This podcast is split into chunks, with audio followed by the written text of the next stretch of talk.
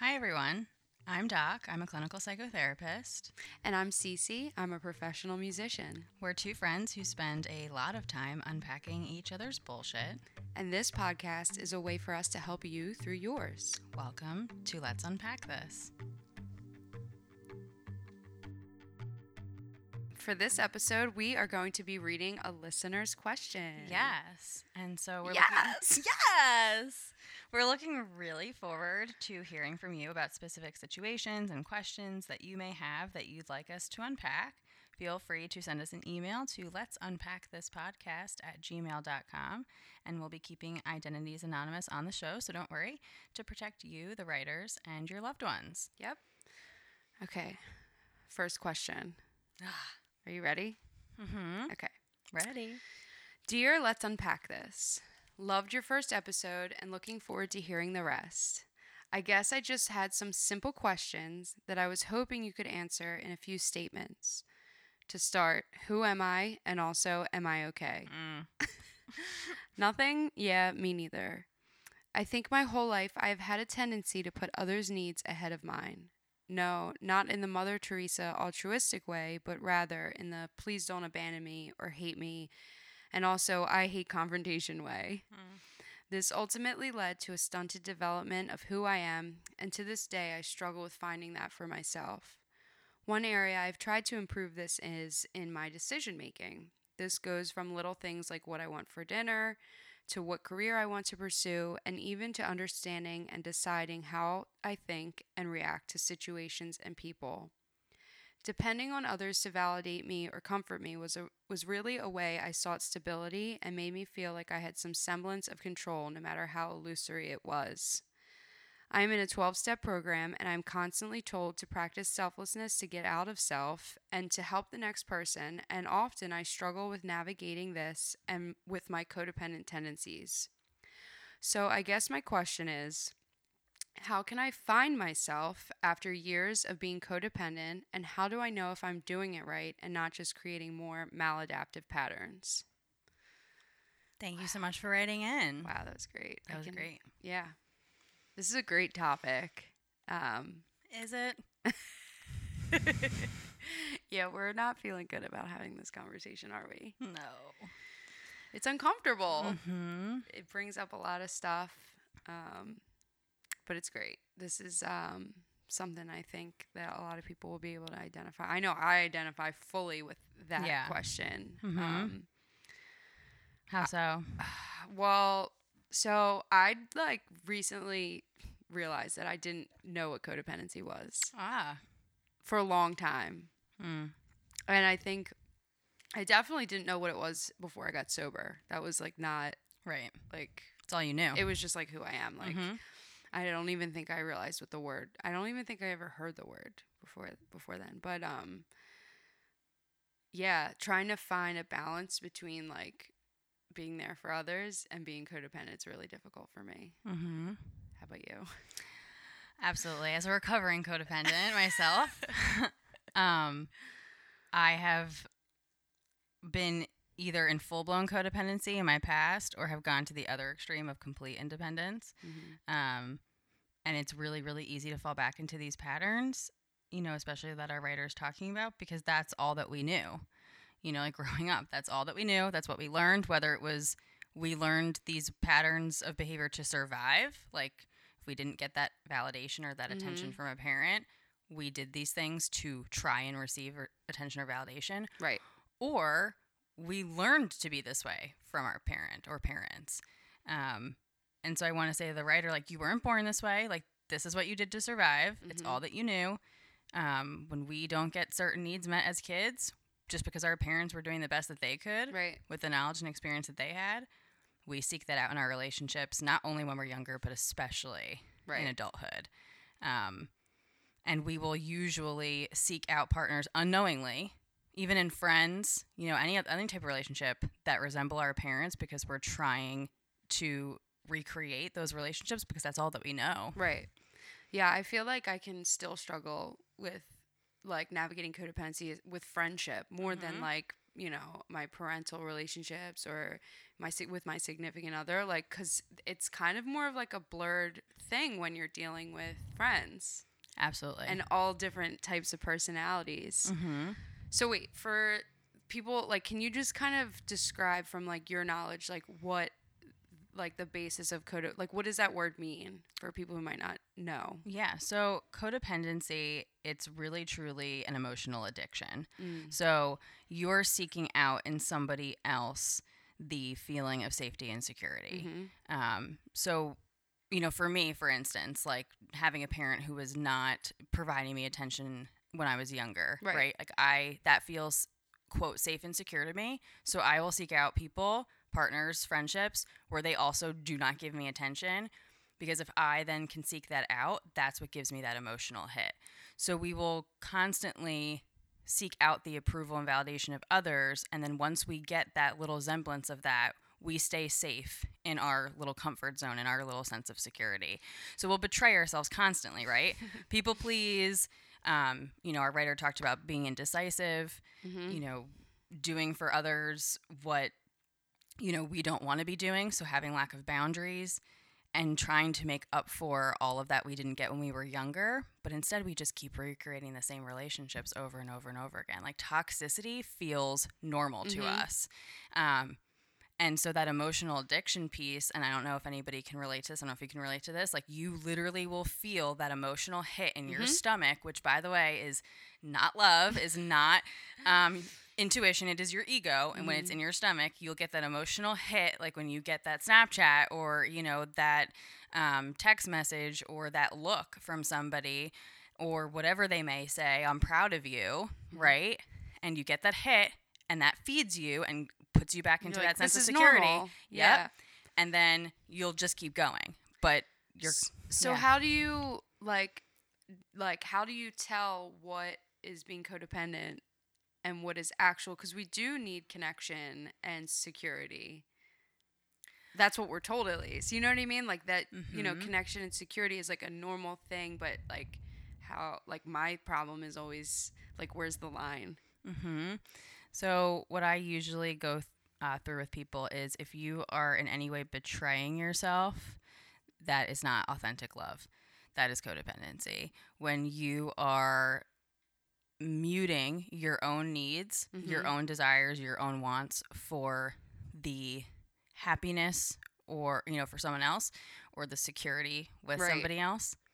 Um, and so I always look to that. Like, how are you maybe betraying yourself? And I know that and we'll get into, you know, with the writer's question of, well, I don't even know myself. So Right. how do I know if I'm betraying myself? And we'll talk about that. But you want to look at that. Like, in any way, am I putting myself on the back burner in order to try and meet, you know, this Their other needs, person's yeah. needs or f- to make them happy or to give them what they want so that maybe I get what I want? mm-hmm. Um, in no way is that authentic love, though. And a lot of times like a lot of these things are like learned absolutely learned all of the things that you're talking about um, avoiding confrontation not being able to make decisions you know doing for others you know that you might not want to do is people pleasing it's all stuff that you learned growing up in order to quote survive mm. and like stay in your comfort zone of safety and security.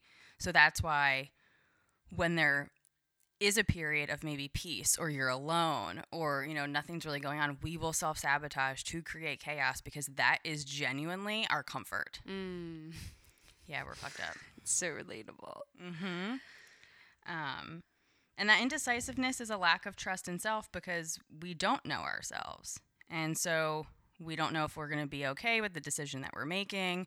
You know, if I make this decision, will I be okay with it later? Will I be able to handle the emotion that might come up later? Will the other person be okay with the decision that yeah I'm how making? are they going to react that's Because- always yeah Yeah. my fear is Mhm. like oh well like it's the action isn't isn't the scary part like it's like seeing how somebody else reacts to it or responds to it that like i'm always afraid of hmm Which is why we people please, which is why we betray ourselves. But people um, talk about confrontation as such a negative thing, is such a scary thing. Mhm. Confrontation is just an opportunity to communicate. It's Mhm. just an opportunity to connect more. It does not have to be a bad thing.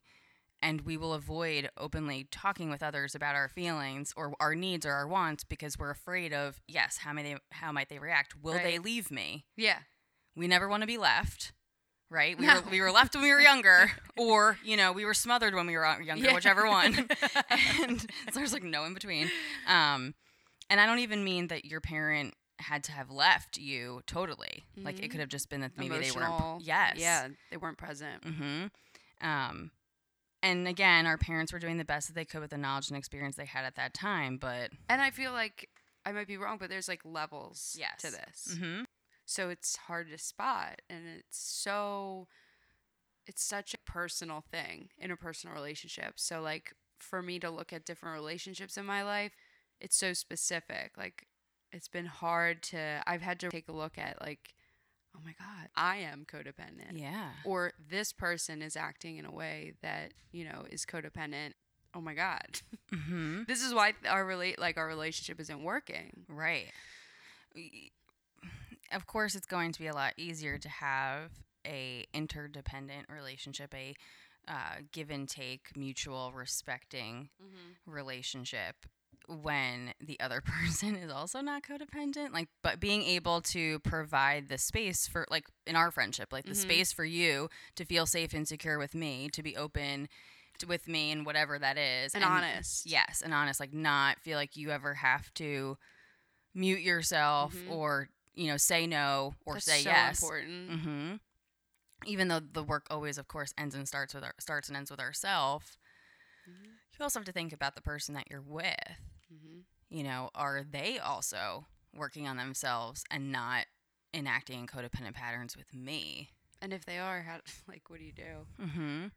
Um, I always, when I think of codependency and why it's so uncomfortable for me to talk about, um, is a relation is a past relationship I had when I was younger, and you know he was a recovering drug addict and he was relapsing for the majority of our first year together, and I stayed with him, and I thought it was out of love. And until years later, after I had done all this work on it, I realized that was not love. Mm. Like there was no love present with somebody who was not present.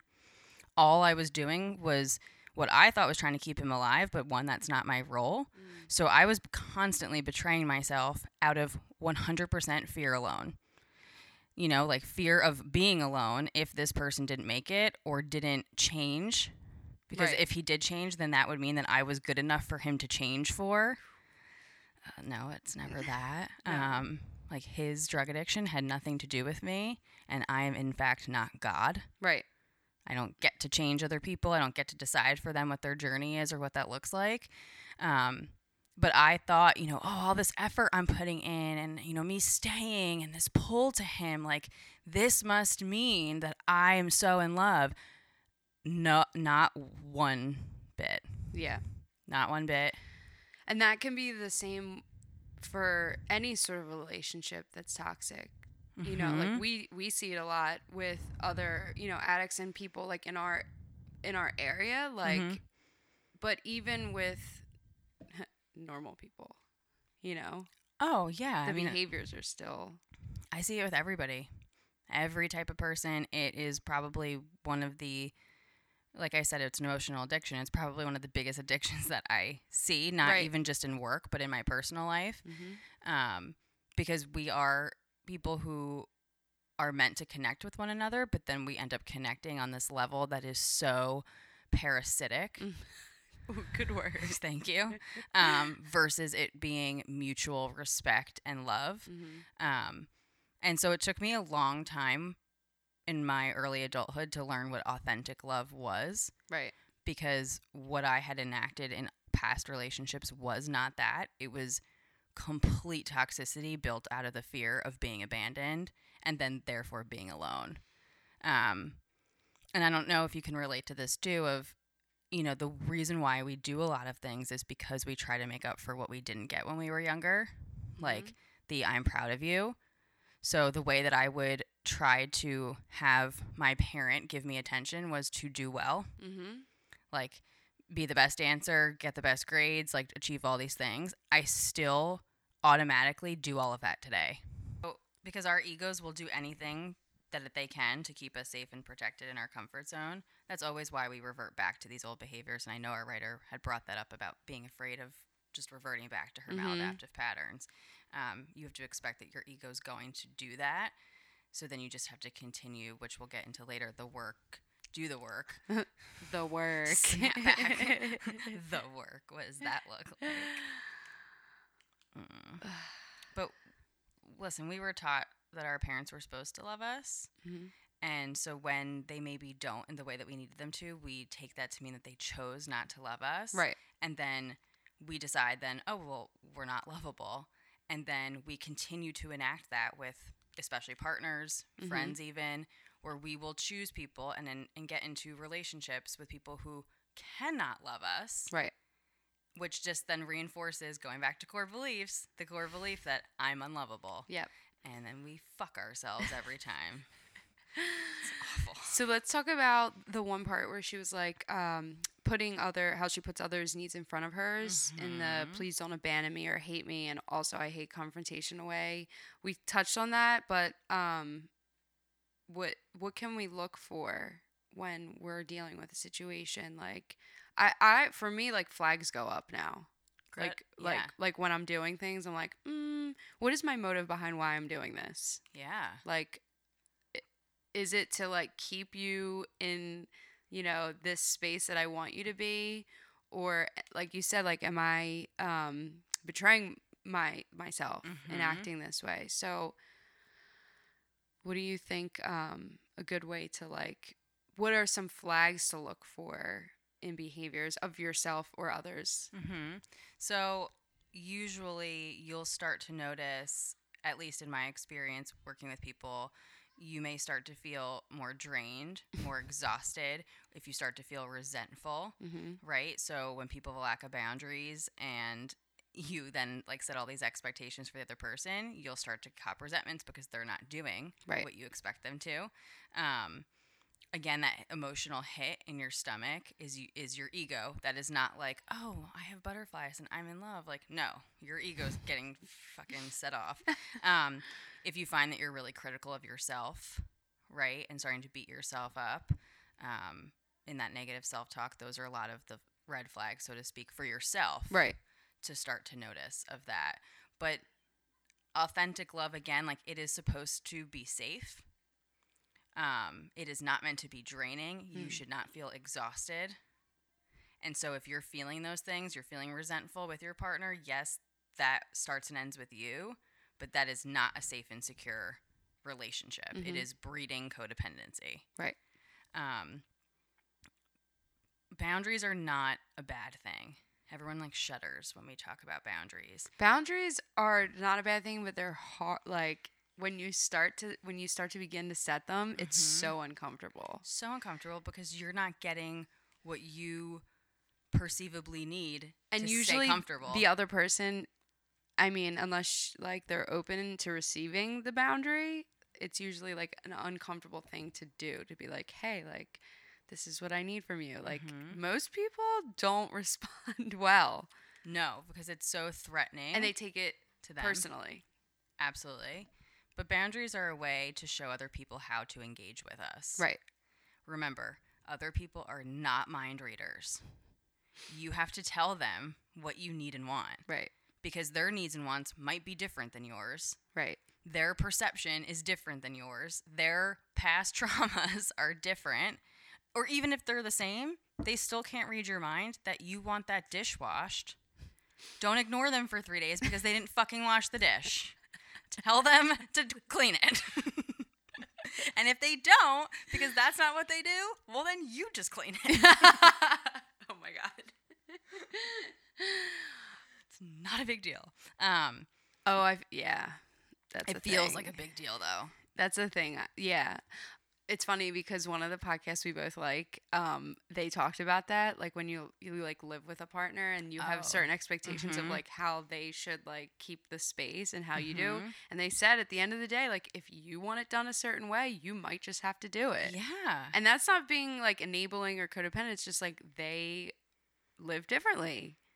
and Mhm. like that might like because for me like in being codependent, I'll like set the boundary and then when it isn't met, I'll still get resentful and then like the dish will still be in the sink. So it's just like Who's, Some- who's winning here? yeah, like I'm exactly Nobody. nobody. Um, well, because we were not taught how to meet our own needs growing up, and therefore looked to whether it was our parental figures or whoever it was to meet those needs, and then Mhm. they for even didn't and could not. Um, we depend on others in our adulthood to meet our own needs. Right. Again, one, not knowing what they are, thinking that they can read our minds, thinking that well, if they did that, that means that they care about me. Right. It has nothing to do with that. They are just living from their past conditioned lived experiences Right. their what they were taught, what they've learned. We've said this before. What other people do truly has very little to do with us. Mhm. Um, and with people pleasing too, that's another way of that, right? So not saying something, trying to get them to read our mind, or thinking that they will, being overly nice. Mhm. All of that, by the way, I'm here to tell you, is a form of manipulation. Manipulation, So, you like, say. yeah.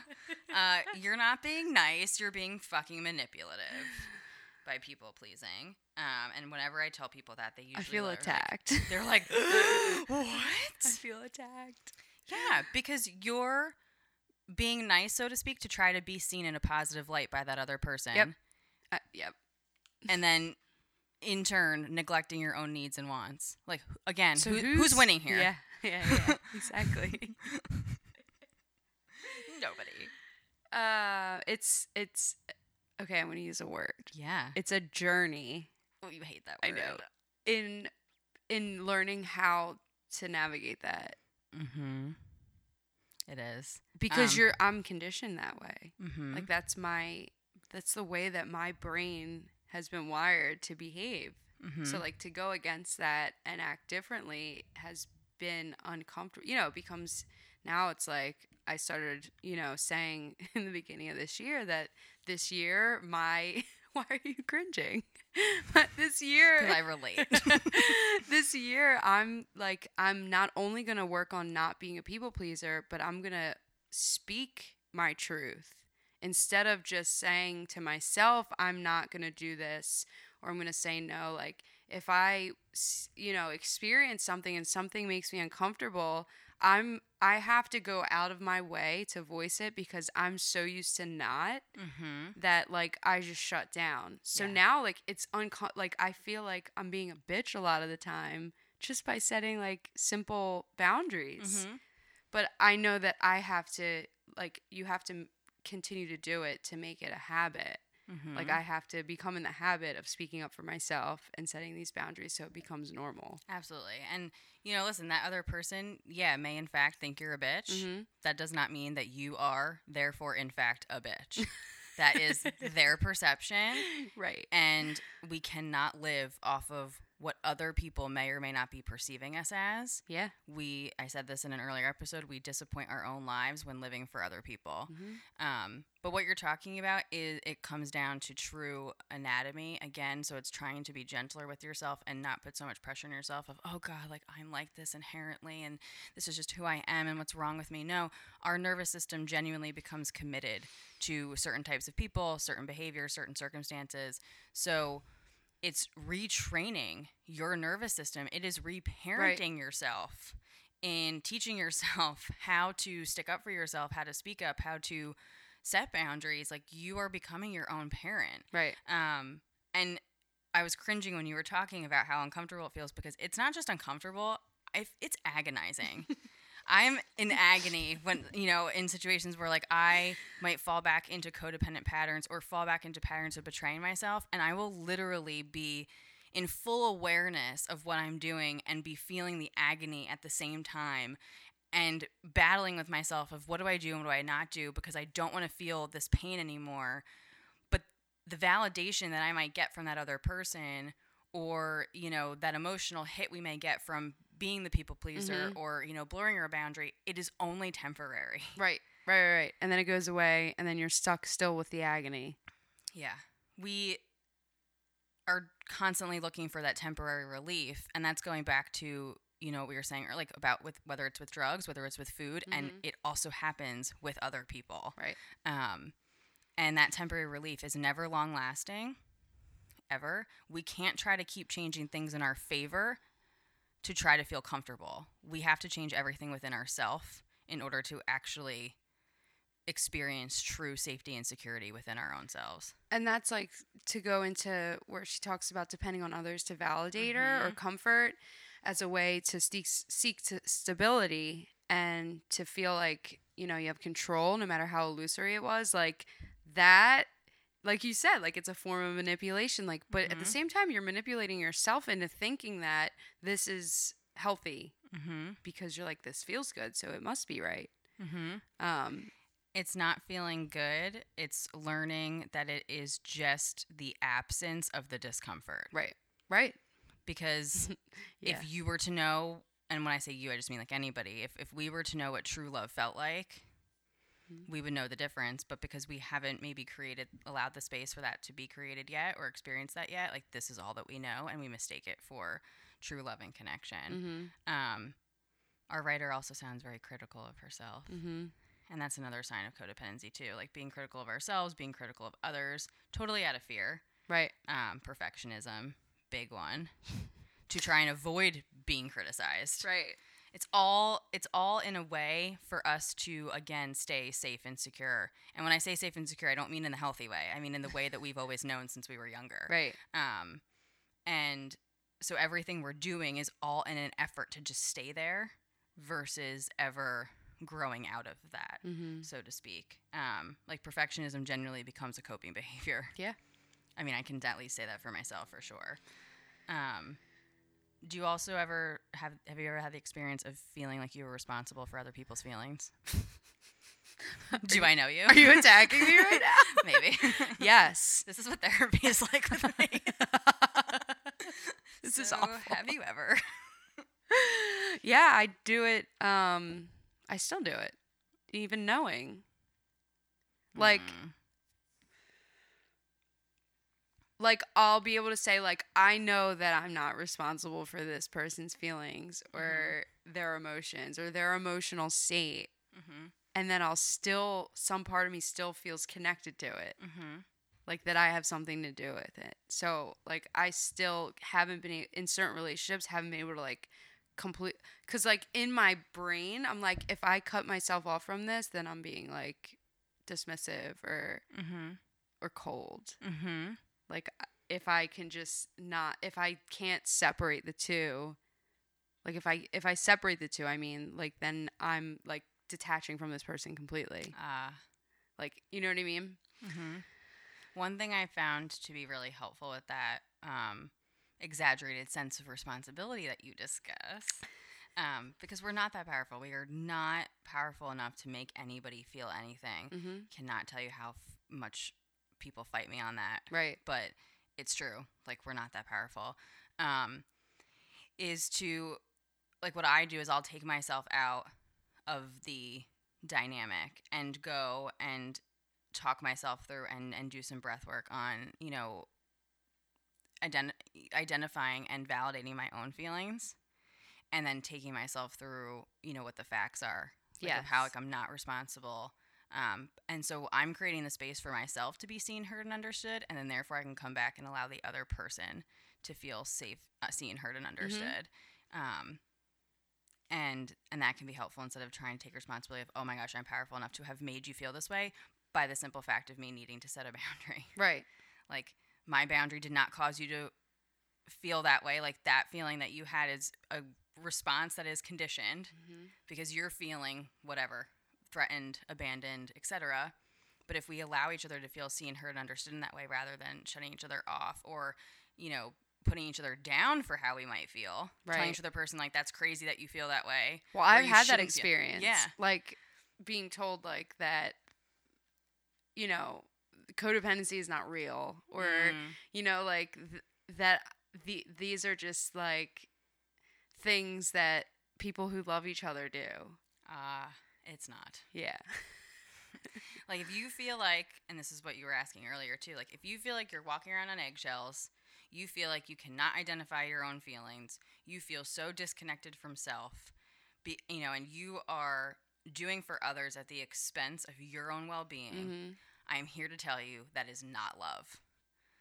Love is not starving other people of your attention and then also taking that from somebody else. Mm-hmm. Love is, you know, not being able to function through conflict. Um, love is not being able to set boundaries. Like none of that. I is think it. I think it comes down to a lot like being able to be heard. Mm-hmm.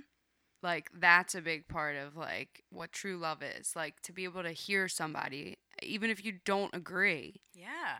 and be like, "Okay, I hear you and I'm going to try to, you know, incorporate this into the way that I interact with you." And even asking them, how can I help you feel more seen and heard? Right. and and allowing that space to be created to ask them and allow them to express that or go figure that out and come back Mhm. and and express that to you um, those are and when she talks about you know her needs like those are our basic needs is looking at how i can be you know seen heard and understood Mhm. um, and that looks sometimes differently for everybody but just instead of getting frustrated or threatened or offended because someone or your partner might feel something how about asking them how maybe you can help them Mhm. and help them feel a little bit more safe and secure again it's not your responsibility you are not that powerful but this is also a partnership Right. Yep. It You know. takes it takes work and f- and it only will work if both parties are invested in in doing that work. hmm But instead, what I see a lot with people is they either or either partner. You, what ends up happening is you try to control or fix the other person, control their behaviors, uh, change their personality, change who they are, change their conditions to fit into what you would feel most comfortable and safe with. Again, we are not powerful enough to change other people. And if you have to change the person that you're with, maybe you should consider not being with them.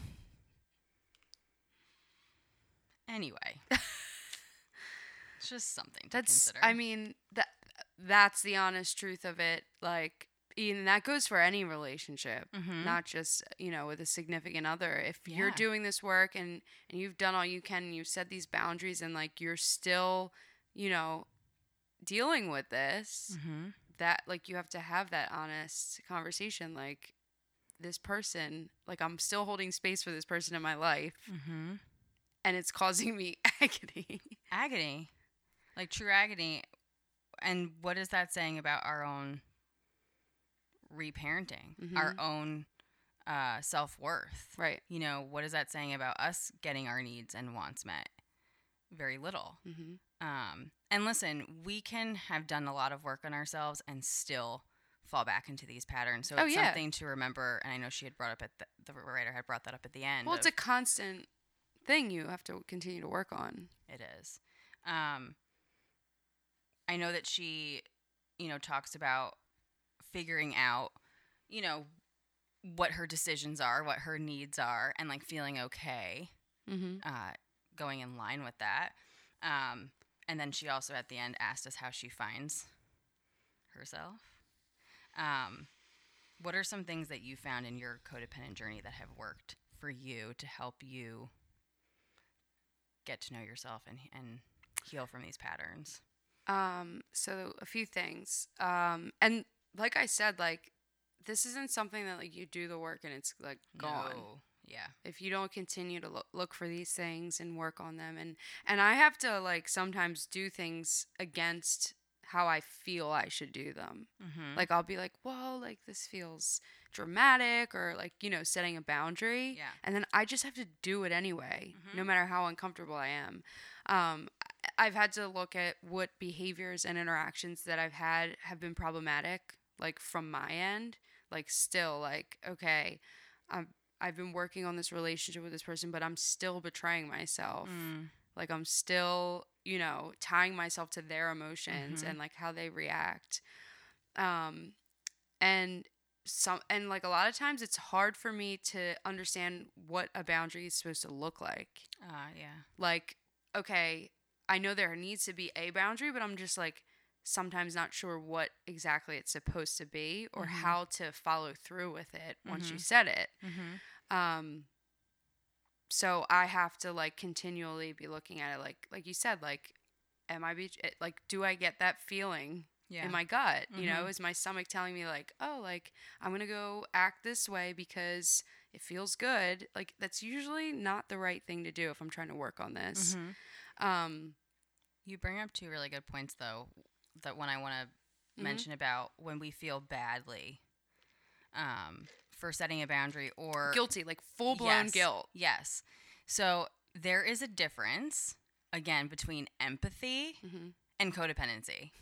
So empathy can sometimes fall into.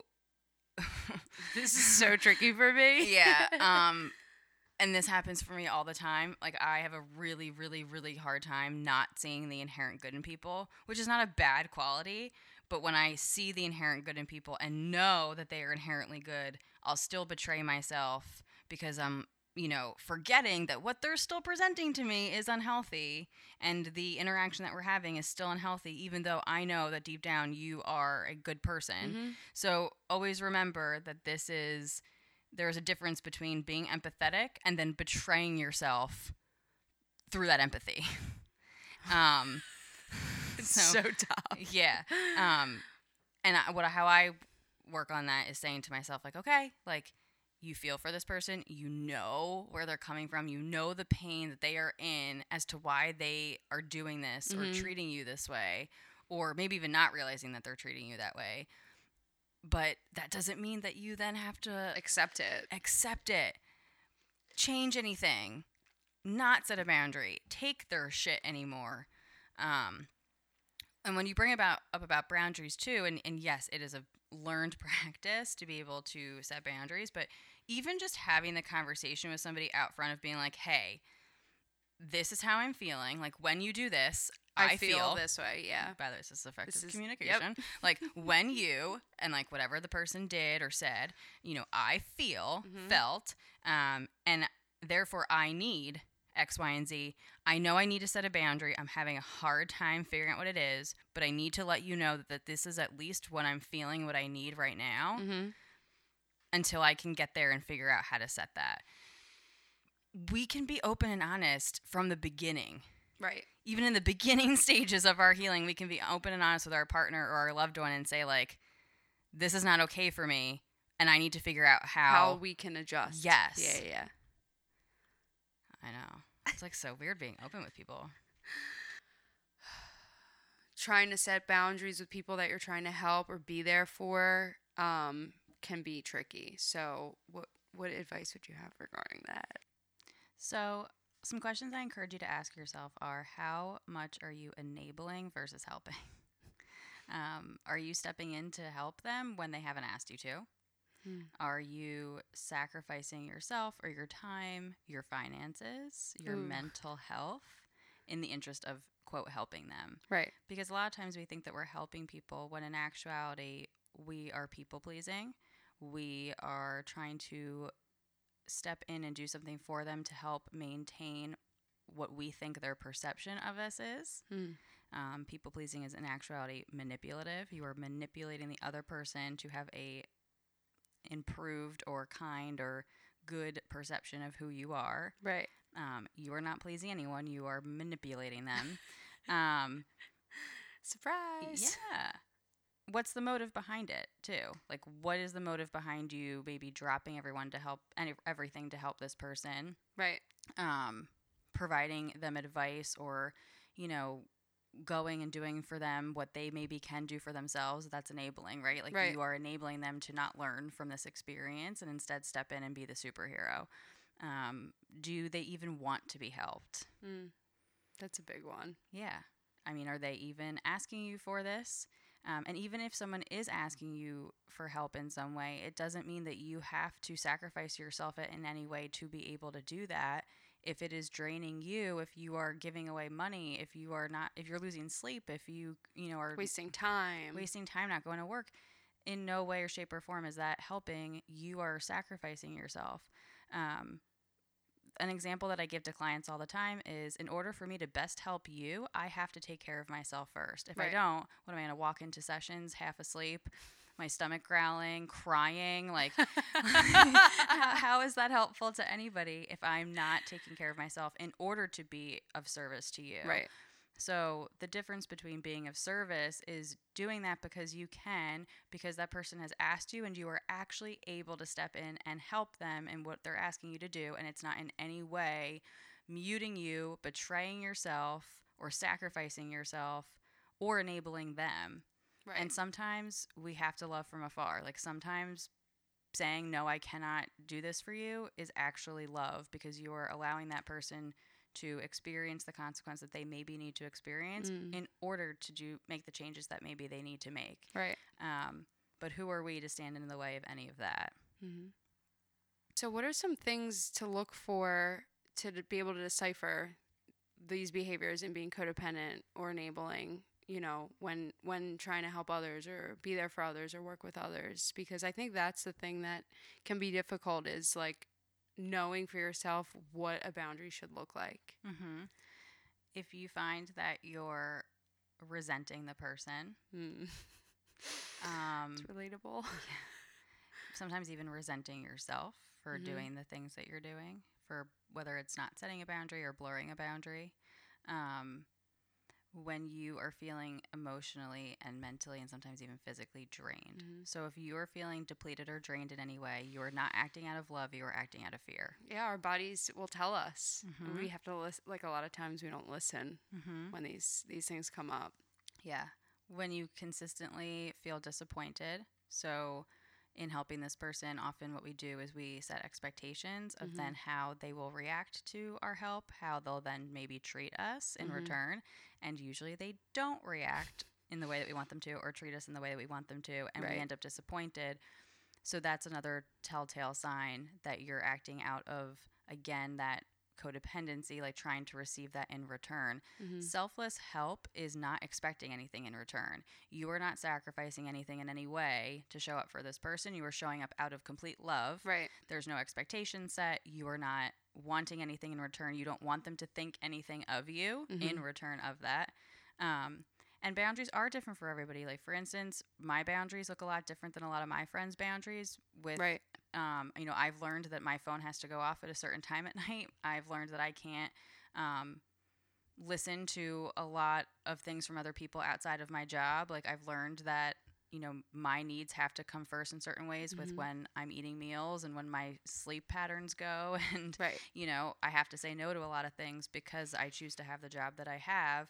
Um, and so I've learned for myself what has helped me not be depleted Mm-hmm. not be resentful, not be irritable, not be discontent. And so when you find that you're consistently feeling those ways, especially in your interactions with others, you are probably acting from a codependent place rather than a helpful one or or from a loving place. Right. So when setting boundaries, I always encourage people not to apologize for them because you're not doing anything wrong. Mm-hmm. um, what you're doing is you are making a choice in your own best interest. You are consciously choosing something different, Right. and this is part of reparenting. Even though the other person may not like it, which you have to expect that they won't because it is going to be threatening to them because you're Mhm. changing the dynamic. And that just is because of how dynamics work, not because the boundary you're choosing is wrong Right. or what you're doing is wrong. Um, but consider this. So, like, if you feel like you're walking around on eggshells, well, what is happening within you that you need to change? And then what would that verbal and then therefore physical boundary to back up the verbal boundary look like? Right. Um, I always say that when you're setting a verbal boundary, which is a lot looks a lot like what we had said earlier, like when you, I Mhm. feel, therefore I need, um, and if this need does not get met, then this is what's going to happen as as a result of that. So, aka a consequence. And I don't mean that you know you're setting ultimatums with your partner. I mean like there's just going to be a consequence to that, um, and that's okay. Mm-hmm. Um, but you want to just think about okay, what would help me get my basic needs met, and how can I then verbalize that? And I always look at like, are you basic needs like are you even getting what you need nutritionally sleep wise are you crying all of the time? Are you late to work? Are you betraying your schedule for this person? Are you canceling plans with other people for this person? Um, looking at just like your basic day to day stuff. Yeah, what how is you- it affecting your Yeah. your day? And then how can I start to change that? I Yeah. I just had like a flashback. Oh, great. Let's said, talk like, about being, it. being late to work. I had this relationship years and years and years ago where, um, long story short, dude showed up at my work. Ooh. Yeah, like in a not friendly kind of way, Mhm. and like the cops had to be called. Oh, good. How fun! Yeah. but like that was like normal stuff that would happen in Mhm. these relationships because it was all chaos like and like i was not able to look at like oh it's this relationship that is like affecting my life mm, other things too right. Drugs and stuff but But like that's also a drug. yeah Like codependency, toxicity in relationships feels like your drug addiction, Yes. alcoholism. Like Yep. it feels like that. yes In any of those situations I've ever been in, I feel like I am using drugs even when I am not. yes Um, relatable. But um, you brought up a great point. Like it, that felt normal to you because that was what was normal to you. I'm here to tell you that that's not normal. no and it took me a long time and obviously like i had to get sober to even begin to like look Mhm. at that because that's like i chased any sort of feeling of a high for so long Mm-hmm. So the other thing with boundaries too, like knowing and like changing patterns. If you feel uncomfortable, that means you're doing it right. Mhm. So if you feel uncomfortable setting the boundary, that means it's right for you. Yeah. Because what feels quote comfortable is not right Yep. for us. Like it's what's keeping us. that's so stuck. key for me Yeah. that's what like i have to go against what my gut sometimes tells me to do because my gut's telling me to be comfortable and don't make any changes When people talk about following their gut, that's that ego part that I was talking about. Mhm. You want to focus more on how your heart feels. right Now, when we've never focused on that, you're like, what the fuck is she talking about? but you will feel your heart open when something is right for you, when Mhm. something is in line with self love and loving others. You will feel the drop in your stomach, the heat in your stomach, the turn in your stomach when it is not. Yeah. Even if you think that it is. yep Um, we have to begin to view our emotional triggers as teachers. Hmm. That's how you become aware of what the external triggers are that facilitate the emotional reaction within yourself, that then facilitate you to go and betray yourself. wow So look at it as okay, these are teachers, not things to run away from or Right. suppress or be i'm feeling this way for a reason Yes. Um, and looking at like when this person maybe triggers you, what trait in this person is activating me? Hmm. Like, and it's the same thing we were talking about flipped. Like when another person may feel a certain way because of a boundary we're setting. Like Mhm. flip that. Like what is ac- what's being activated in me based off of their reaction? Like, am I afraid of being alone, being abandoned, not being loved, um, not getting that validation, whatever it is? Um, love does not mean self sacrifice. You should not be sacrificing yourself in any way to receive love for another person. Mhm. So, what's the opposite of that look like? And again, like we may not know for sure what our needs are, but start with the very basics mm-hmm. of that.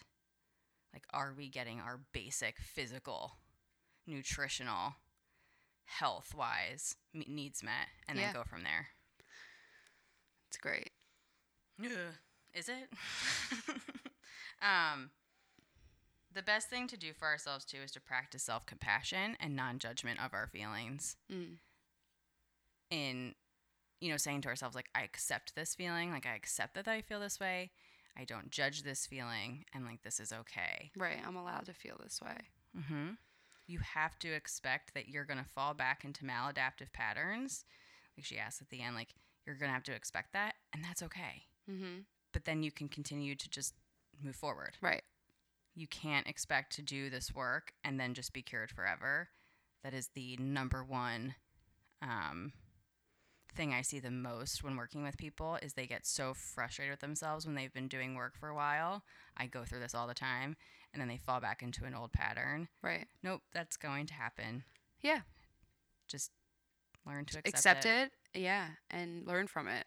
hmm So let's talk a little bit about what authentic love Ooh. feels like is.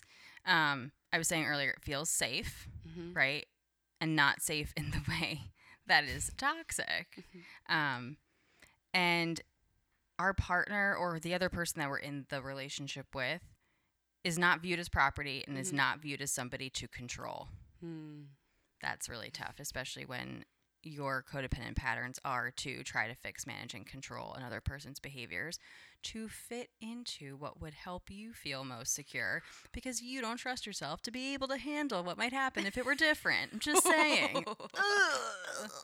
Um, and it's not an ego battle. No. Love is not an ego battle. Love should not feel like a r- emotional roller coaster. If it does, get off. Um, and there should be peace and knowing that you're choosing one another Mhm. and you're choosing one another from a place of mutual respect Yep. and admiration. Um, and it's rooted in self knowing. And you and I have talked about how you can be self aware Mhm. and still not doing anything about it. But both partners are coming not just from a place of self awareness, but from working on them own them own selves. Right. I don't think I don't think I just their- said words, them, but them's own selves. them's own selves. their se- their selves. I don't know. Whatever I said. um, and then coming together, like what we were talking about earlier, with allowing the other person and yourself to feel seen, heard, and understood. right. Um, Yeah, I can relate to that because, like I explained, one of my past relationships mhm. was extremely codependent. I mean, like I probably all of them were until you know the relationship I'm in now. Yeah. um like in a real like sick way but you know with my significant other now like he communicates so well that it makes it really hard for me to not be able to like it's easy for me to communicate boundaries or because I I know that you know even if he wasn't to respond in like a reasonable way like he always comes back like I, like I hear you like I understand Yeah. you even if he doesn't agree Mhm. and then we can like talk it out in a way that's like mature and there's been times when we'd be like having conversations and like i'm so emotional by nature like when i like set a boundary i immediately almost cry like while doing it because like i'm so emotionally tied to like how you're gonna react and like i'll find myself almost like laughing during our conversations like i'm so silly in the way that i s- perceive things because of how i'm used to Mhm. you know people in my life responding but like having the security of knowing that like i'm in this relationship he is his own person i'm my own person and we can meet in the middle Mhm. and like there doesn't have to be chaos and arguments like we can communicate like adults and when we disagree or because you know that we do have differences that we work on that Mhm. like you know um when you live with somebody it's just like like we talked about before like dishes and like small stuff like that it can affect your day but like you know if you're able to communicate them properly yeah. then you don't get resentful Exactly. I mean, you have to assume that you're not going to agree with everyone. And hey, that's okay. yeah Like your partner, your friend, or whoever is allowed to disagree with you and it not be threatening. Right. It doesn't mean anything about you. Mhm. It does not have to turn into this whole conflict. Right. Again, confrontation is not a negative thing, it is Mhm. a way to connect more deeply. Um, and the other thing that you bring up about how when you when you communicate with your partner, you would feel like you were gonna either cry or you start to laugh or what, that's just your younger self coming out. so just something to point out for us to be aware of. serious like i feel like a child Yes, your like inner fear comes up Yep. Your inner child is coming responding. out, yeah responding like, "Hello, I'm here." Um, and that's the what the work is is you are reparenting our younger self who comes out in fear, discomfort, starts giggling, starts crying, um, who is seeking that little attention. Like again, we throw temper tantrums like we're fucking five year olds because of that. Because our inner child Right. is feeling threatened, is looking for that attention, is so wounded. hmm And so we have to, instead of beating herself up more, criticizing her, um, putting her down, neglecting her, betraying her, we have to give her love. Mhm. We have to let her be seen, heard, and understood instead of doing all the things that we do in order to try and receive love from somebody else, which, by the way, is not love. Mm.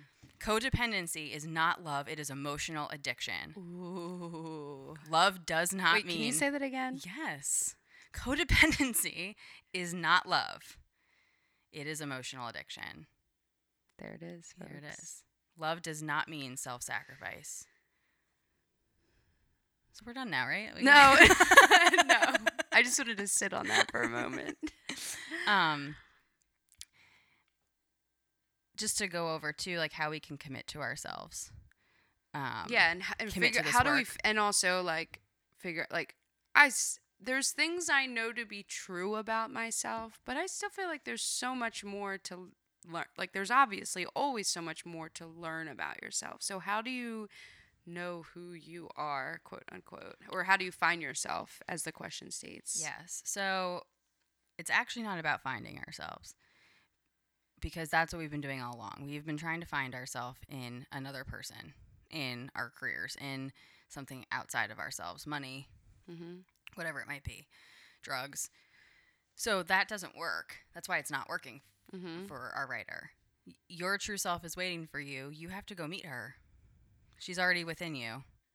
And so we're not trying to find her outside of ourselves. We have to meet her within ourselves. Mhm. And that looks like sitting with ourselves and doing breath work and the dreaded meditation. And journaling. Uh, and the journaling, like, and just start with three minutes a day of the meditation. Just start with three minutes of the breath work. Mhm. Part of committing to ourselves is by having a routine, is by keeping these small promises to ourselves, right. um, and that's how you build trust in self. So, what we're doing is we're creating this space to be able to meet your true self and get to know her and develop a relationship with her, rather than trying to find it, like I said, in something else or some or someone else outside of Mhm. ourselves. Um, and a couple other ways to commit to yourself too are holding your boundaries. Like that is being authentic. Yep. Holding Staying boundaries, true to what you believe you, that you need. Yep. protecting your energy. It is okay to say no to things. It is okay to, I love that. yeah, Because I never said no. hmm um, you were talking about this last time, being mindful of what you consume. Oh, yeah. Absolutely. Yeah. um, and learning our triggers. So I encourage our writer to spend some alone time with herself. Um, the way, and I had touched on this briefly last time, the way that I became comfortable with being, quote, alone, which by the way, I am not alone. I never will be. Um, regardless of whether someone else is on my couch with me or not, right? Mhm. um, or in my life or not, you genuinely sit with yourself and observe that inner monologue, observe those automatic thoughts. Those automatic thoughts are not who you are. They are, again, a product of your conditioned lived experiences. But get to know what's going on in your head and get to know what's going on in your heart. Um, I always suggest inner child meditations, like genuinely connect to your inner child. You will cry, you will feel uncomfortable, it will feel incredibly painful. It's sad, Mhm. but that is the part of us that is coming up screaming every time we enact in these toxic patterns with other people instead of actually ever experiencing true love from ourselves or others we just continue to sacrifice our own needs and our Right. own wants to try and receive some sort of attention from someone else and it, it never does anything No. It doesn't serve us anymore. No, it never did. It never will. Um, And what I had alluded to earlier, like setting these boundaries and healing ourselves, like some people are not going to get it. Right. People are going to push back. It's Yep. threatening to them. When you start to stick up for yourself, the other person now has to fucking do some work or, you know, they have to Adjust. go do them They have to pivot. Yeah. Yeah. They're like, what? They Pivot. get thrown. pivot. pivot. Um, and some relationships might end. Like I have had plenty of even friendships end in my life that have Mhm. been so incredibly devastating, but because I changed. Right. Um, and by doing that, you're creating the space for you to not just develop a relationship with yourself, but the space to be able to develop healthier relationships with other people.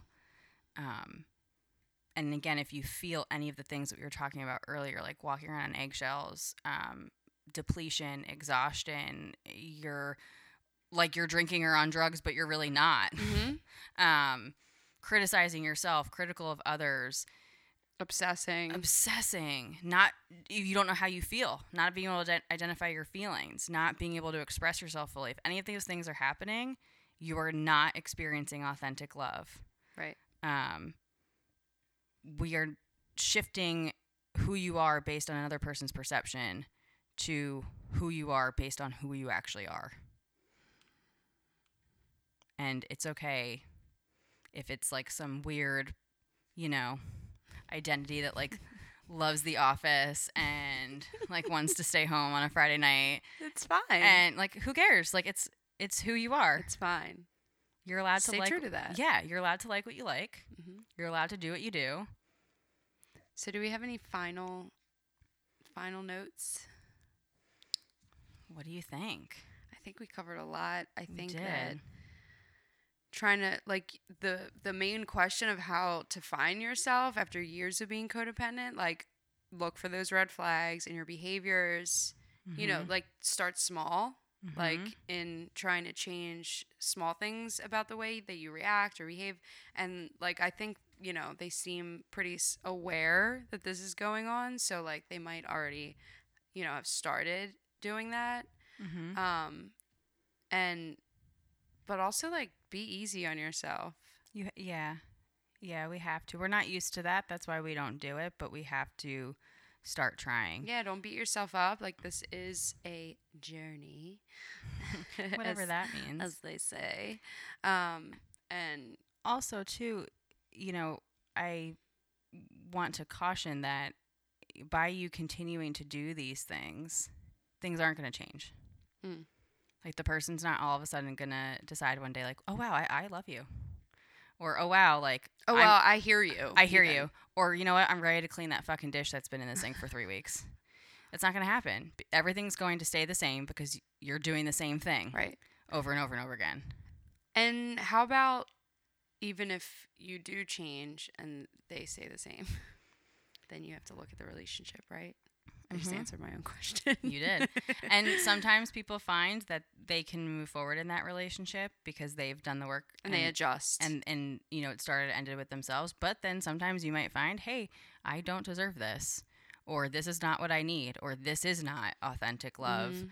i was in this relationship because i thought it was but now i recognize that it was codependency and usually when you start to do the work and have focused more on loving yourself and giving that authentic love to yourself you can recognize that the relationship that you're in was not made of that Right. um, and you usually don't want it anymore. Um, a tip I want to leave you guys with today is the book Codependent No More by Melody Mm. Beattie. It's a great read. It's you can order it on Amazon, I'm sure. Yes, you can. Um, you may not relate to all of the stories and all of the examples in the book. That is okay because you will relate overall, I'm Mhm. sure.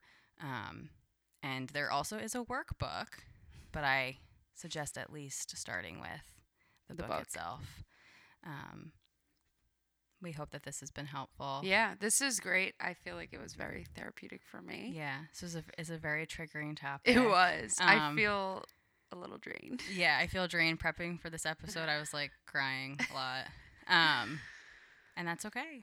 It's great. hmm Um, but remember, you are not unlovable until someone loves you. You are and always have been lovable since you got here. Thanks for tuning in. We, love, you. you.